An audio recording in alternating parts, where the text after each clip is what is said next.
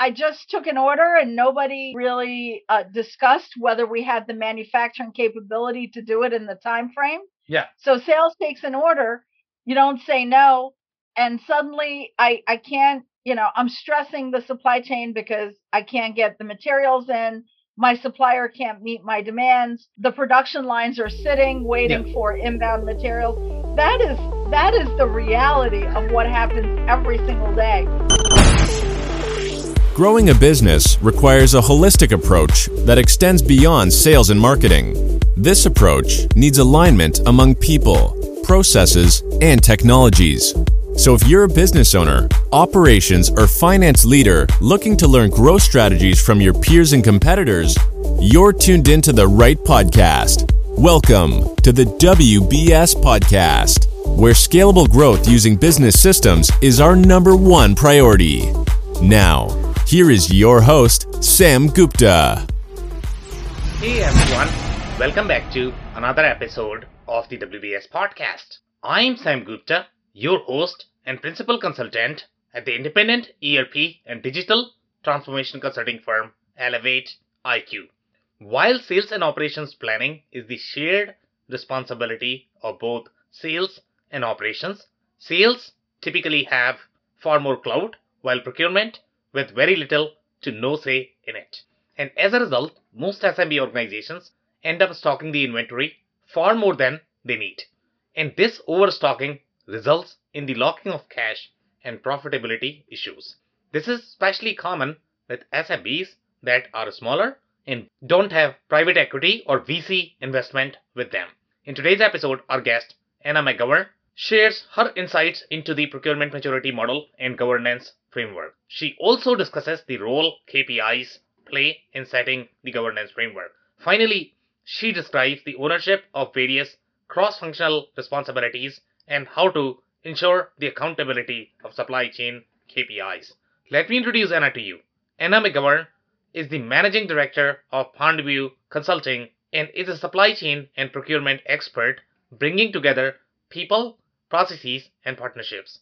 For 25 plus years in the consumer packaged goods and beauty industries, she led teams that have delivered over $10 billion in innovation programs, 1000 plus projects with flawless execution, and over $1 billion in cost savings and value creation through suppliers.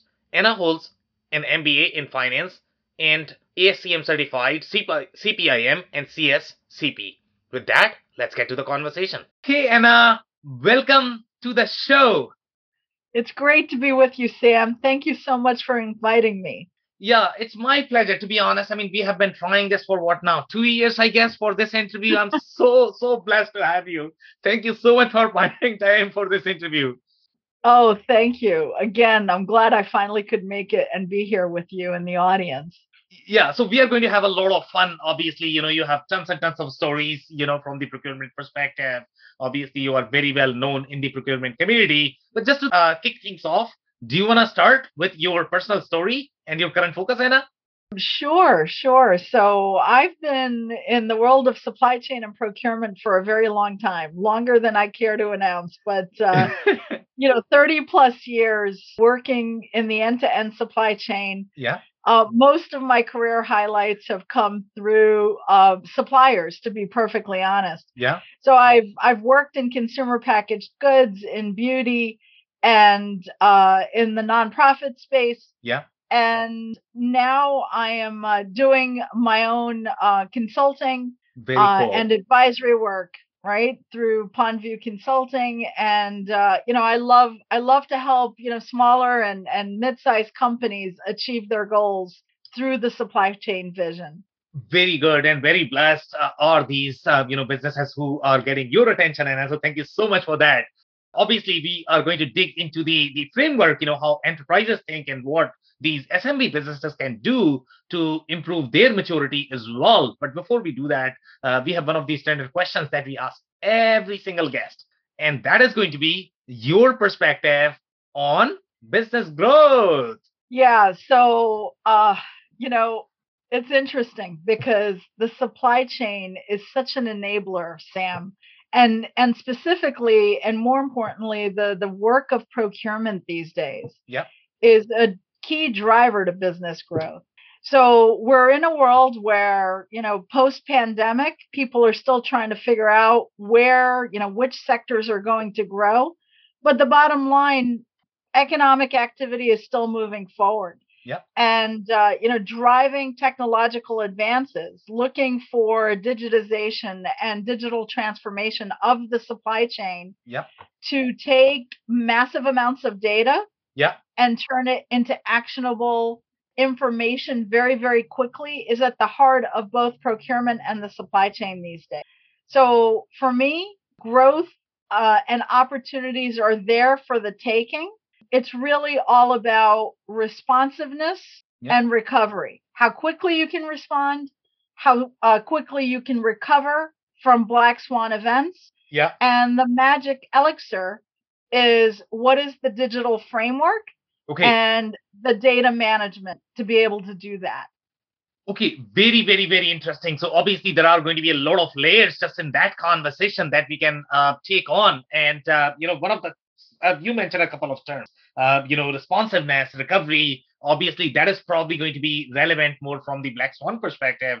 I don't know if that is also going to be relevant when there are other unpredictable events uh, in case of supply chain, and obviously supply chain people have to work really, really hard. So one of the things that I want to touch on is going to be really comparing the enterprise versus SMBs, as you know, and uh, you know they don't really have as much maturity in their procurement pro- processes. They might not have as much funds capital to be able to invest. So what are some of the differences that you typically see when you compare the enterprise versus SMB, and what they can do in the minimum viable investment is what I like to call because obviously they are not going to have trillions of dollars uh, like some of these Fortune 500 companies. This is absolutely true, but it's still about an ecosystem uh, that includes a network Right. of uh, customers and suppliers. Yeah. Right. And and so it's about putting in um, sound management processes and controls for how to do that. So you know you can look at a maturity path Yeah. and you know depending on where uh, SN, smb or or even a larger enterprise because even the large enterprises aren't necessarily doing it correctly right so Yeah. so there's a lot of room for improvement just in terms of uh, sound management processes and controls and what is that collaboration framework that needs to exist where you're tying your tier one, tier two suppliers all the way to the integrated business planning conversation. Yeah. So, as you're beginning to do your business planning process, so who are the business owners? Yeah. They need to be talking to those suppliers. They Yeah. need to have a seat at the table. And that's where, you know, procurement comes in to broker those conversations. So it's about understanding every level of the strategic and the operational and the tactical planning process and and making sure that there's a governance structure in place. Okay. And you don't need sophisticated capital to do that. But just make sure that governance is in place to have strategic, tactical, day-to-day operational conversations with the ecosystem. Okay, very interesting. So my SMB listeners must be wondering at this point of time. Okay, she's talking about governance, and you know we don't even have any processes here for the uh, for my procurement. I mean, see, typically the way I probably buy stuff is going to be here's my purchasing guy. They have just one vendor. Yeah. You know, they might have the contract. They are making phone calls, and that's how procurement is happening. Now we are going to be worrying about the framework. So let's say if you want to set the stage, and if you want to coach Mhm. uh, what these SMB needs to know and why the governance framework is going to be important and how you are going to be segmenting that in what is strategic, what is tactical, and what is day to day. Do you want to paint Yeah. some more layers there? Yeah. So, eh, you know, again, you look at where people are in the maturity path typically. So Yeah. when when there's a startup coming up, they're not really concerned with strategic sourcing. You, you know, it's a transactional purchasing scenario. You have maybe two or three people working in a department. R&D typically owns those supplier decisions and discussions Yeah. and one hand doesn't know what the other is doing. you start getting up there, uh, you know, in the in the 50 to 100 million in revenue. Yeah. Um, you start pushing the 50 to 75 employees. Yeah. Um, you're starting to produce a lot more. Suddenly, um, you're at the stage where you know margin matters, right? Right. So what happens are you know CFOs start to think, you know, we need to look at our margin contribution. Yeah. Uh, we need to analyze where we're spending, why are uh, our cost of goods one way or another. Yeah. So that those those inquisitive questions start to come, and you need to start managing and analyzing your spend. So where do you start?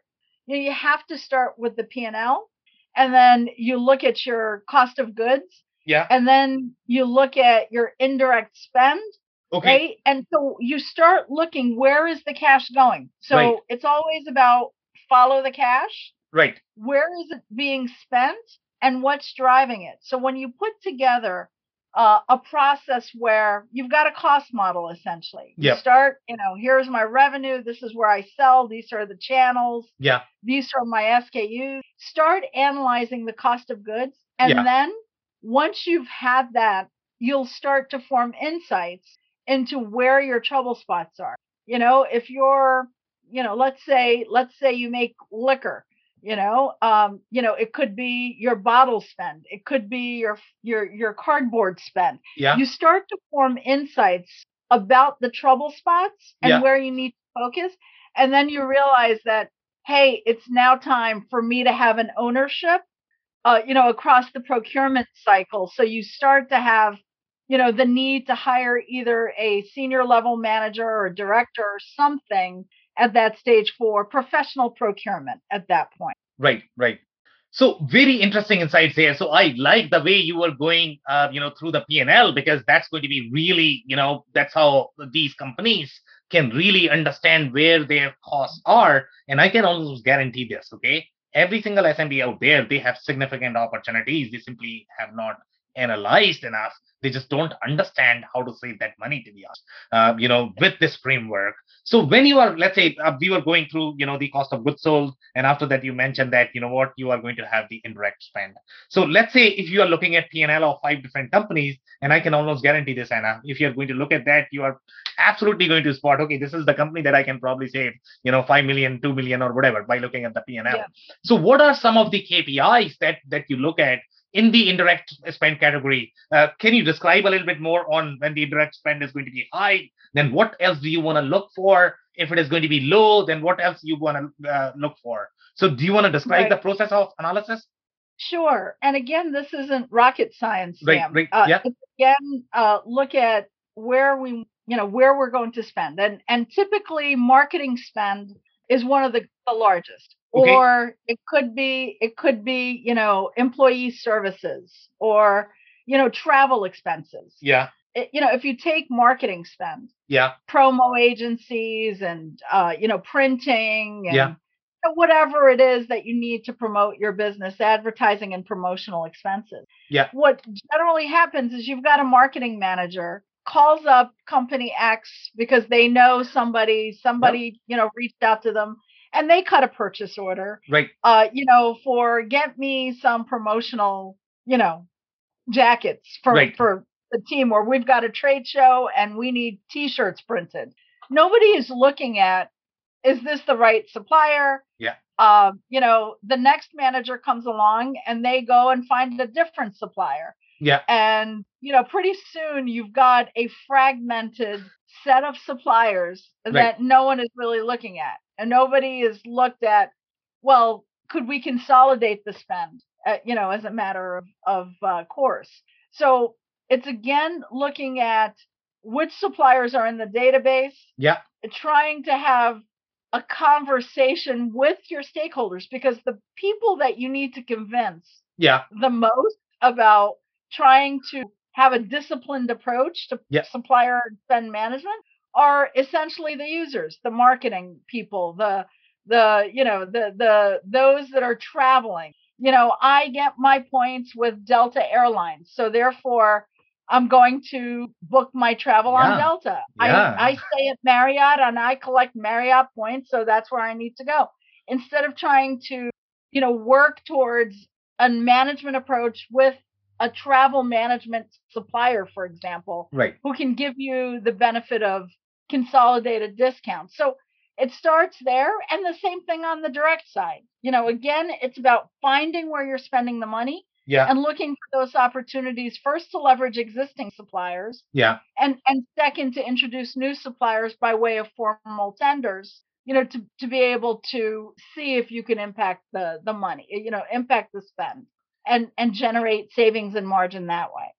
Okay, very interesting. So now, you know, you mentioned a lot about the strategic sourcing. I don't know at what stage companies typically incorporate the strategic sourcing framework because obviously there's going to be a little bit of cost overhead you need to hire smart people who are you know really good at that. Yeah. Uh, you know initially you are probably not going to have that. Yeah so so where that usually happens you know as as the founders begin to grow right. and then as they grab attention and investors coming into the framework yep yep as yep soon yep. as you've got private equity or venture capital as soon as that comes in yeah. it starts to put a little bit of pressure on the founders the c suite uh, for them to generate additional margin so when a, uh, when they're at that stage and and they need to generate more margin to be able to invest in growth, yep.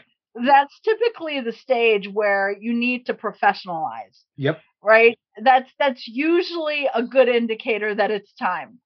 You know, and I'll leave it at that, you know, because again, it depends on industry, depends on on size, but the minute you've got investors coming in, they need a return on their investment and honestly speaking, that is the stage that I personally like because the businesses are going to be far more organized. They are going to be far more efficient.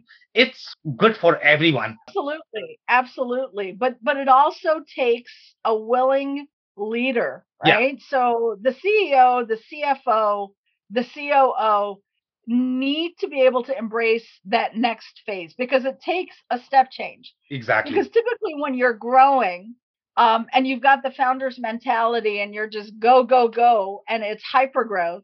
What winds up happening is suddenly you need to stop and implement a bit of li- discipline and rigor. And that requires a shift in thinking. Now you need to embrace the analytical people. You need to embrace the strategic thinkers, long term thinkers, the introverts. Yeah. So it's a combination of leadership transformation as well as process transformation and systems transformation. So they go hand in hand, and you can't overlook one over the other. Okay, so that's a very interesting point. So we are going to build a little bit on that because I don't think a lot of companies really understand. You know, I am fighting this battle on a daily basis, to be honest. Okay, because when you are a technology guy, and let's say if a company who has never done any sort of digital transformation, for them, they simply look at this at the, from the lenses of uh, technology. I will tell you the story of my current client. Okay, so initially they were really excited. We are going to get this fancy technology. It's going to make our lives easy. We are going to, we are all are going to make so much money. Good stuff, right? That that, that is all fancy yeah. stuff. Once you get into the real crux of the the digital transformation, the pain of implementation, and you know how how painful that process could be because obviously a sales marketing procurement you wanna you just wanna hit your targets. You wanna hit your kpi and then you have this uh, bloated animal that is trying to move along with you for the greater good i don't know when.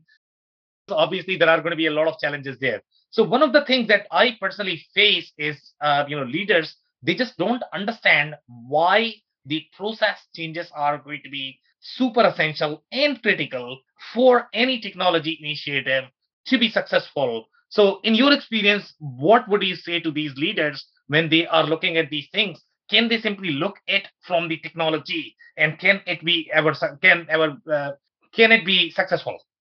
Yeah, so so that would be like taking a, a fancy electrical car and you know giving it to somebody who doesn't know how to drive exactly. and say but this is the best technology on the market it's an electric car it could drive, you know, and do all of these things. But if I don't know how to drive a car, exactly. then what good does it do me? I could be driving, you know, a Ford Focus or I could be driving a Tesla and I wouldn't know the difference. So it's, eh, you know, putting in technology for technology's sake uh, is a very bad investment. You're yeah. not going to get the return on the money. Um, you start with the people, right? And it has to start with the leadership embracing the need for change. Right. Right. And they need to sponsor at every level. They need to sponsor the change. And then it starts with what is our business process? Yeah. What do we need to really focus on? First, it starts with what is the problem we are trying to solve? What is the question we need to answer? Why do we need to install this new technology? Right. And then by understanding how you're going to set up your framework, you need to have strong business process leaders leading the technology innovation because technology has a lot of bells and whistles. Some It of it is appropriate. Not all of it is going to be appropriate, right? It depends on your business and what do you want to get out of the tool? What are the key questions you need to ask Yeah. in order to be able to get the technology to answer the questions you have, right? What are the data sources? If you have garbage in, you're going to get garbage out. Right. So work on clean data stack. And then you have to have the user community at every step of the way buying into the process. right. They need to be able to dictate the direction that you go. And if you're doing all of these things with uh, top management buy-in and sponsorship, Yeah. business process discipline, what question, what problem are we trying to solve for, user integration and buy-in, then the implementation is going to be a piece of cake. But, you know, Sam, you and I know I've done this for 30 years. I've never seen a clean implementation. Never ever, right? yeah.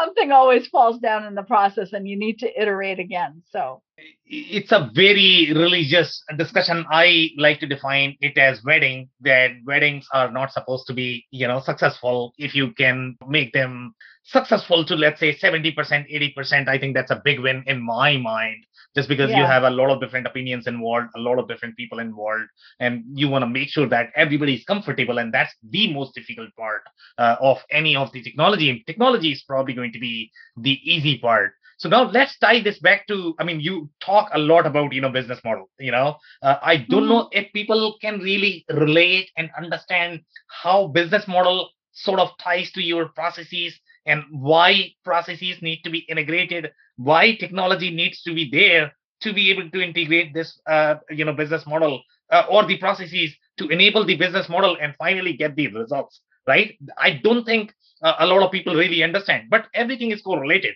For example, your business model is going to be dependent upon how integrated your processes are, meaning how integrated your systems are.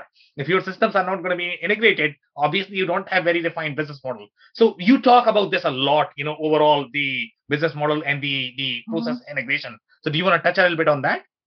yeah. So, Sam, again, it doesn't matter which part of the process you're in. Yeah. It's always about people, process, and systems. Yep. Right. So, if you're having, uh, if you're setting a three to five year strategic plan for the business, Right. Okay, and uh, if I'm selling, if I'm selling a line of skincare, Right. Let's call it. Right. you know what are the trends what are the consumer needs and you know what are what are the you know ingredients et cetera that i need to have so it's it's a it's a c-suite conversation with my chief growth officer with my ceo the cfo the chief Yep. marketing officer and so on so who are the people do i need to hire in order to help me eh, you know to penetrate asia to penetrate europe north america whatever it is Right. at the next level, you know, you've got an annual business plan. So in order to have a three-year plan, you know, what am I going to do this year in order to get on the road to that? Right. And that's that's the old sales and operations planning process, Okay. right? Again, it's a cross-functional discussion that says who are the people do I need? It's a cross-functional team of finance, marketing, sales, supply chain, procurement, Yeah. R&D. Yeah. Um, what are the processes by which I'm going to run this integrated business planning S&OP process? Yeah. Who are the people that need to be in the room? How are they? What is the process for preparing the inputs? Yeah. How am I going to get the outputs? And where is the process and where is the data going to live? So there's the system, right? And and then you take it down. Now you've got a, an annual plan, a sales and operations business plan. You take it down to a supply chain plan. Yeah. Within the supply chain, you've got manufacturing and you've got procurement. Yeah. What am I going to manufacture and what do I need to manufacture it? What are the inbound materials that I need in order to make this manufacturing production plan? Right. And then what are my inventory needs? Where are my, my warehousing needs and inventory needs? Where am I going to ship to? Yeah. Right. And and then it's the local to local conversation between factories, inbound suppliers, distribution center requirements, and what are the people that are required? Yeah. What are the processes? And then how are the systems going? What is the enterprise system, whether it's an ERP? And it could be, you know, when you're talking SMB, it could be something like, you know, NetSuite or, Yeah. or, you know, Dynamics, you know, 365, one of these, you know, Yeah. it doesn't have to be a massive Oracle system or, or SAP. Right. So if, you know, this is the language of finance Right. right? It's the enterprise software. It's the truth of the, you know, the business, you know, Right. and where is the data going to live? And, and how am I going to take inputs, put them in, jumble them up, spit them out into proper outputs, right? So every step of the process is going to be about strategic planning all the way down to what am I going to make in production next week? All follow largely the same key steps, obviously different levels of granularity. Okay, so amazing description there. So I am actually going to provide some of these stories and scenarios from my experience, what I have personally seen, especially in the SMB space, right? So as you correctly pointed out, that when you are doing this planning, you know, obviously you need to involve everybody. You you want to make sure that everybody is going to be comfortable with the process, as you correctly pointed out, that you know you are probably going to have sales, operations, supply chain, procurement, finance, R and D. Uh, those are going to be teams that are going to be involved. But typically, in my experience, what I see, especially in the SMB space, okay, so SNOP, obviously, SNOP is a term because you want to make sure that you have equal representation of sales and operations. But typically, what ends up happening is sales says everything. Okay, whatever sales wants, that's what is going to happen. Operations Yep. uh, typically are going to have very little say in that. Procurement is sitting somewhere in the corner. You know, you know they are simply doing something you know nobody knows about. Uh, whenever there is going to be a shortage of the material, then they get called and, and they are going to be in trouble. Yeah. Uh, but for the most part, this is the you know the the stage uh, of the SMB that we typically see 50 to 100 Right. million dollar uh, you know businesses. So what do you say to these guys, especially when it comes to planning and and process maturity? Yeah. Well, and and so this is why I get called, right? because what what's happening is uh, we've got a lot of pain points. Sales says I'm going to sell a hundred. Okay, so we make a hundred because nobody questioned sales. Yeah. Right. And guess what? We only sold fifty. So now I've got 50 that I don't know what to do with. They're Yep. gathering dust and I'm going to have to write off a bunch of inventory. Or Right. I just took an order and nobody nobody really uh, discussed whether we had the manufacturing capability to do it in the time frame. Yeah. So sales takes an order, you don't say no, and and suddenly I I can't you know I'm stressing the supply chain because I can't get the materials in. My supplier can't meet my demands. Um, the production lines are sitting waiting for inbound materials. That is that is the reality of what happens every single day.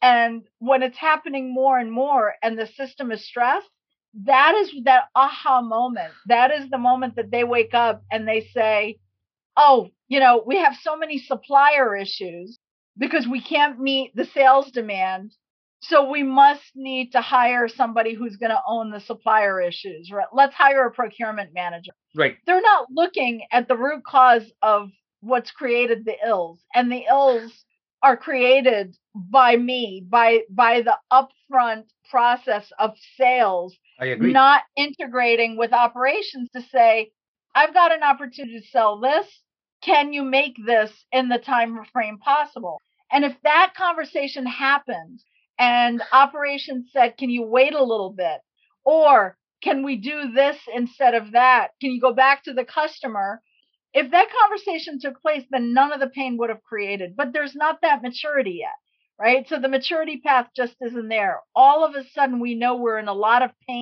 Yep. because we've got a lot of operational issues. Yep. We need to do something. Hey, Sam, come over and help us figure out what our problem is. Anna, come over and help us figure out what the problem is. And it always starts with, let me look at the numbers. Yeah. Let me look at the numbers. And then, you know, are they measuring that? There's no such thing as forecast error or forecast accuracy. Right. Right. Nobody is measuring it, Right. right? And you can't fix what you're not, you know, you can't improve what you don't measure. Right. So it starts with understanding what set of KPIs, service levels with suppliers, inventory management levels, inventory turns, Yeah. Yeah. uh, obsolete and slow moving. Nobody is looking at these things typically yeah. at the at this stage in the process. And you know, people like you and me come in and we start to put a little sanity checks in place to say you need to start looking at this. Right. You need to start thinking about that. This is the impact of one decision over another and this is the result if you don't start looking at this. very interesting. So the sanity check that you were talking about, even if let's say we are going to be helping these businesses, and I'm actually going to build on you know our scenario, uh, the interesting situations that I typically see in the market, and this is going to be related to inventory because inventory is where the real pain is in my experience. So when you are going to have sales team, sales team is going to dictate that okay, this is what I'm looking for, and here is how operations is going to respond. If they are not involved in the process or the supply chain is going to respond they are going to overstock the hell out of the inventory okay? Nobody's questioning them. Nobody Right. i i don't know who should own the kpis for the inventory. And this is something i have always struggled. Cfos don't really have that strong supply chain background your supply chain guy is probably a junior guy who's you know you hired just to do some computation maths excel. He's trying to do somehow making sure that you know the goods get delivered. That's what he or she is trying to do he or she has a tough job.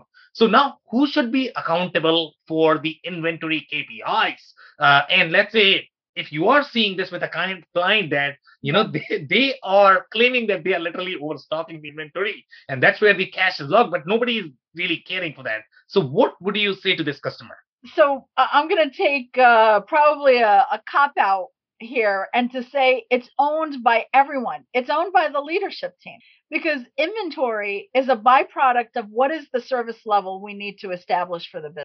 Because let's say you want 95% case fill, you know, on time in full orders. yeah Well, what is the cost of the inventory that's going to be required in order to meet that confidence level? 95% on time in full. What, what that KPI, it starts with that.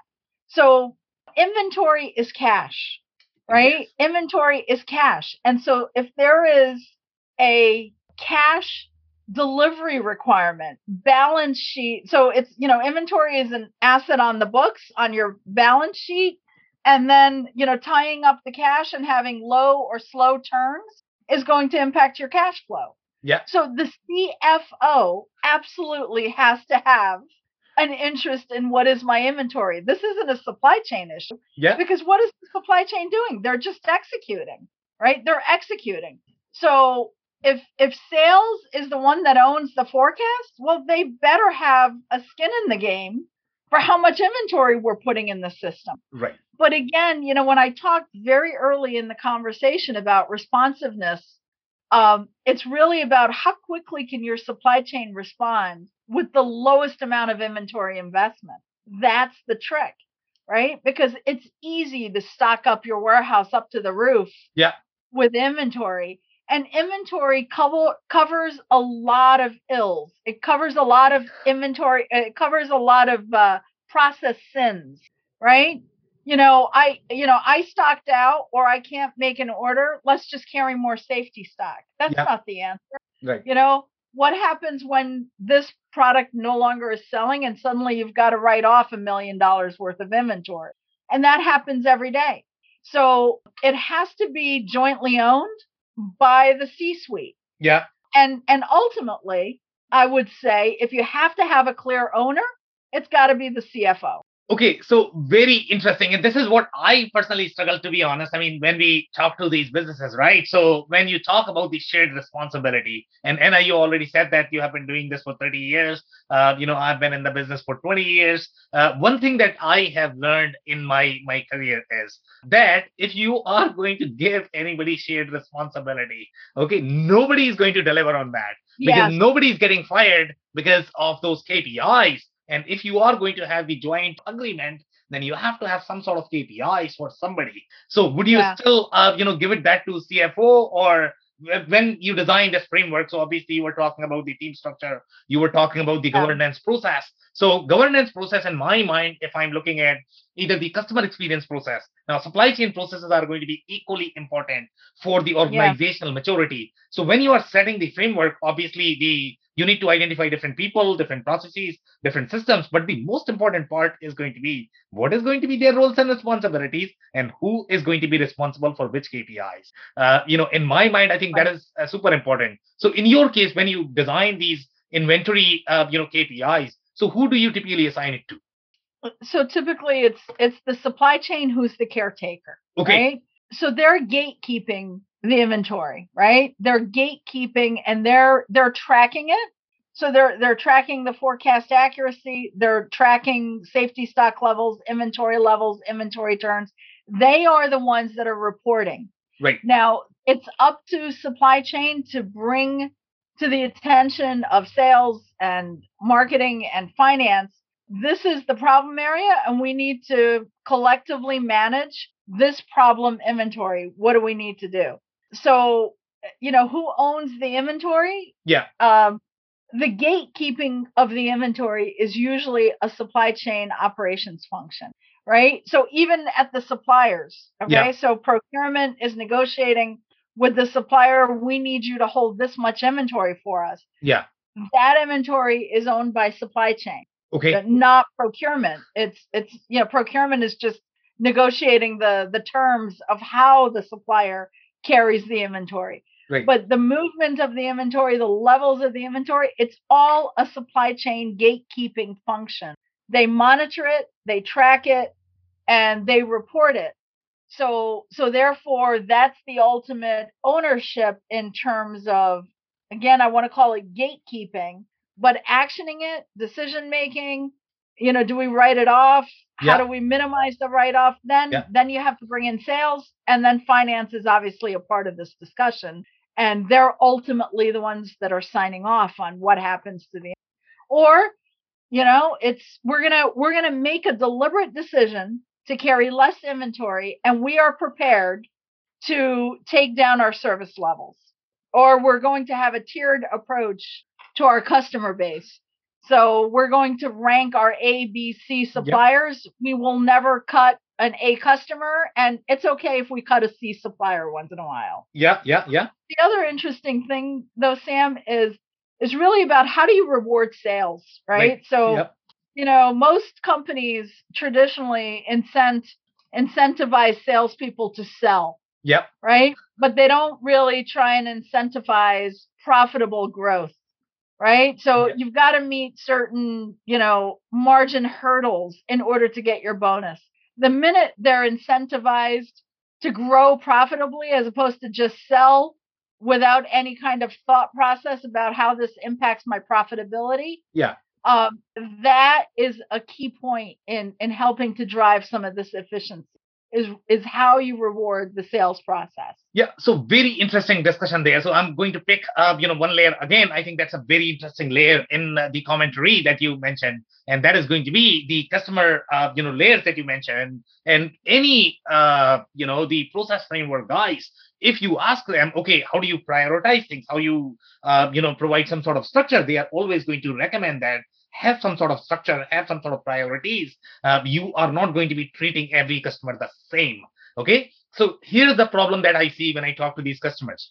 So, uh, you know, for them, when we, they, they look at the inventory, they just don't want to do anything in the system. For them, system is just a you know system that is sitting there, uh, you know, somewhere in the background. The process is happening here. Sometimes there is significant discrepancy between what system has versus what is happening in the real physical world. Now, when you are going to have this tiered approach, you are going to have some sort of allocation for the inventory. If you don't have allocation for the inventory, everybody's sort of going to be stealing the inventory, and then you are going to have a lot of fun when your key customer is actually not going to get the the service levels.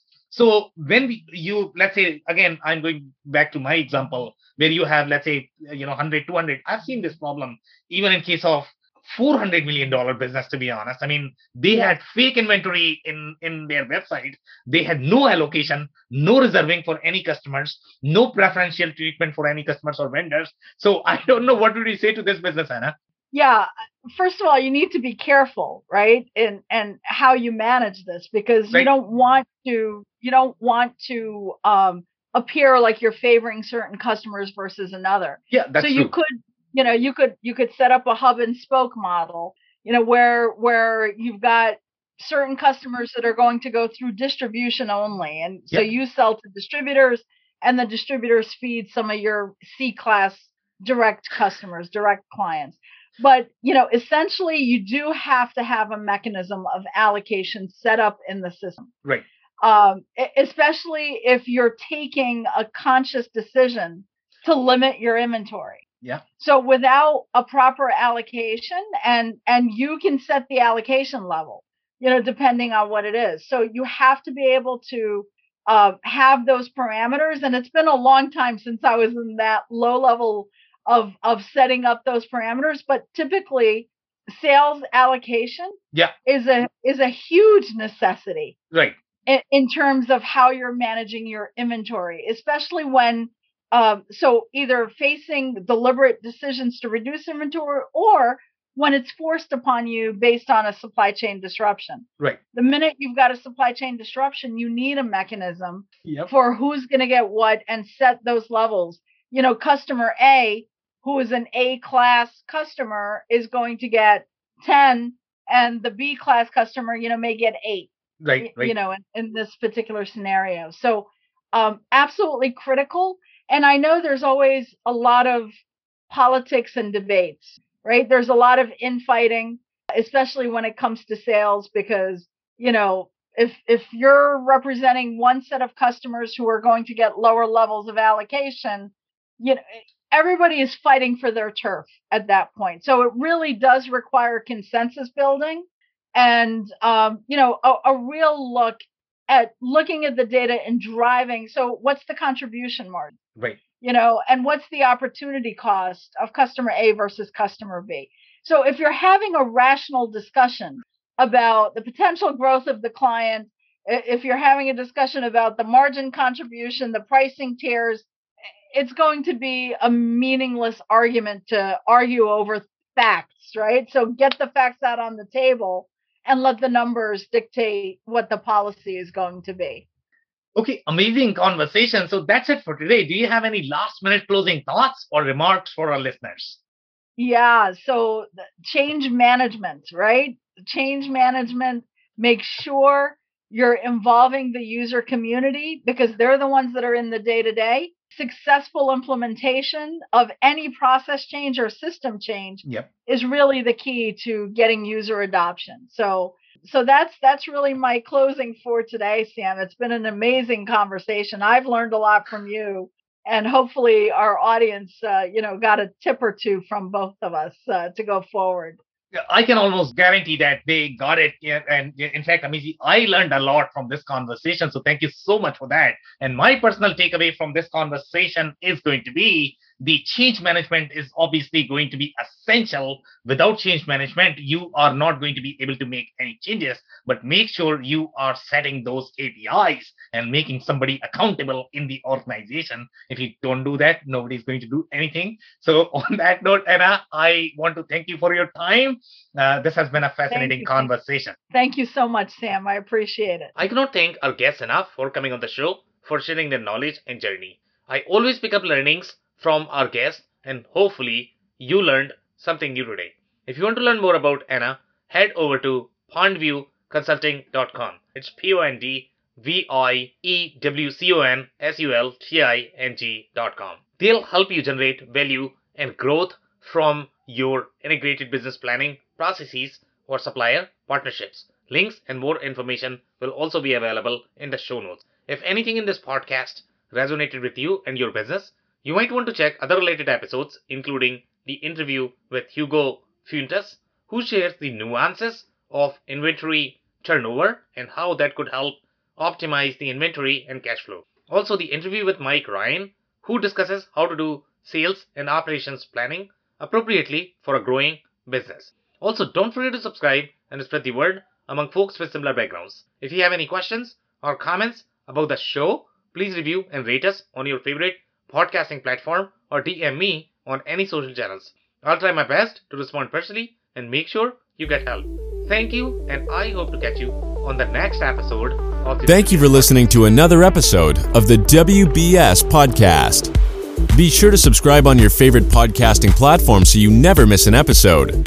For more information on growth strategies for SMBs using ERP and digital transformation, check out our community at WBS.rocks.